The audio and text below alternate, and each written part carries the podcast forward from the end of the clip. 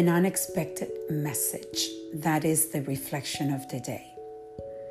Today, there was a realization for me that God was sending me a message through an unexpected person. I started a conversation with someone that I know for five years. And this person came up to me and said, This morning when I was driving to work, you came to mind. And the Lord was sending a message to you.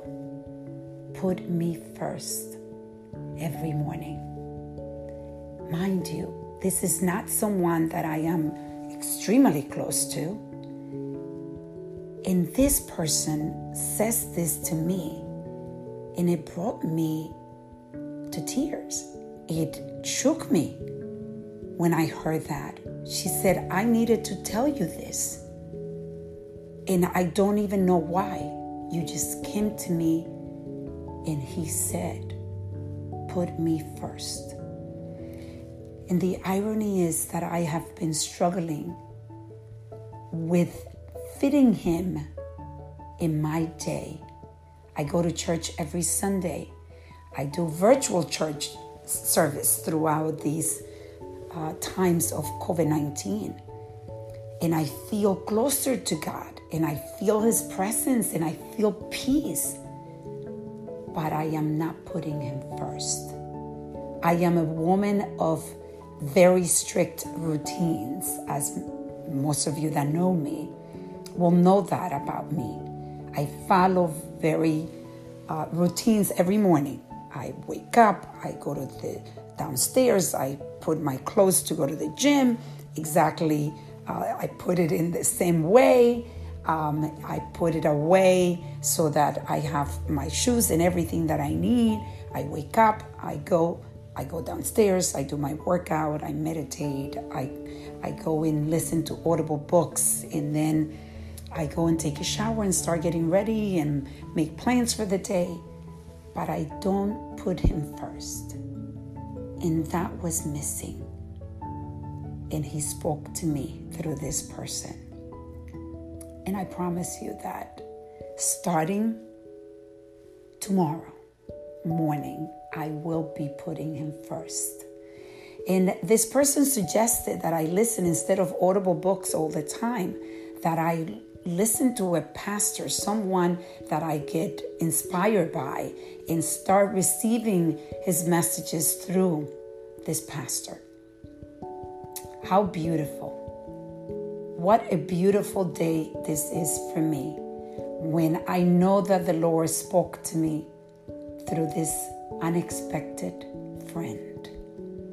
So I want you to reflect on following your gut because my gut was telling me that I needed to do this, but I wasn't really paying attention to it. So if your gut is telling you to get closer to God, maybe I am the one delivering the message for you. Let's reflect, reset, and reconnect.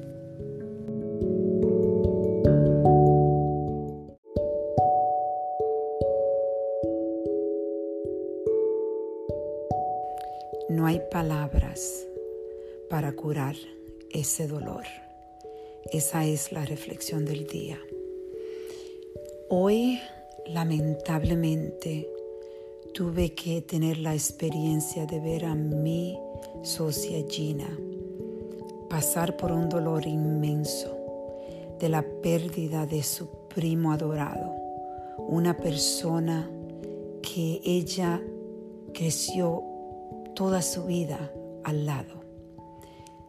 Su amigo, su confidente.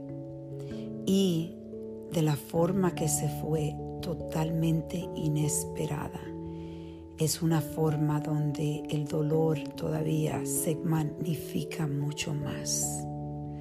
Lo encontraron en su cama, como si estuviera dormido. Se fue solo y lamentablemente en estos tiempos que estamos pasando de esta pandemia, ni siquiera uno puede despedirse de la forma que estamos acostumbrados. y es un dolor todavía mucho más profundo. Y este dolor es algo que yo he visto con partes de mis amistades y personas también lejanas que he podido conectarme en esos momentos de dolores profundos de la pérdida de sus seres queridos. Irónicamente hoy empecé a escuchar a un sermón de un pastor y el sermón de esta mañana que yo estaba escuchando, él estaba hablando de cómo cuando alguien pierde a un ser querido, con los momentos que estamos pasando ahora donde tantas personas están perdiendo sus seres adorados, seres, su madre, su padre, su esposo, sus hijos.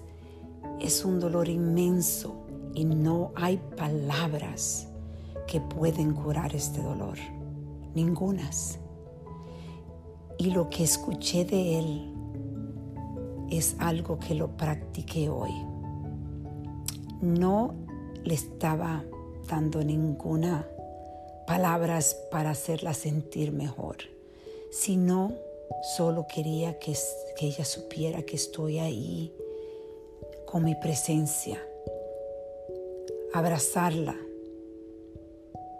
y darle el apoyo que ella necesita, traerle la comida para que ella, asegurarme de que ella se coma su cena y que ella sepa que yo la adoro y que yo estoy aquí para ella simplemente. Y esto es algo que yo sé que muchos de nosotros estamos practicando sin querer.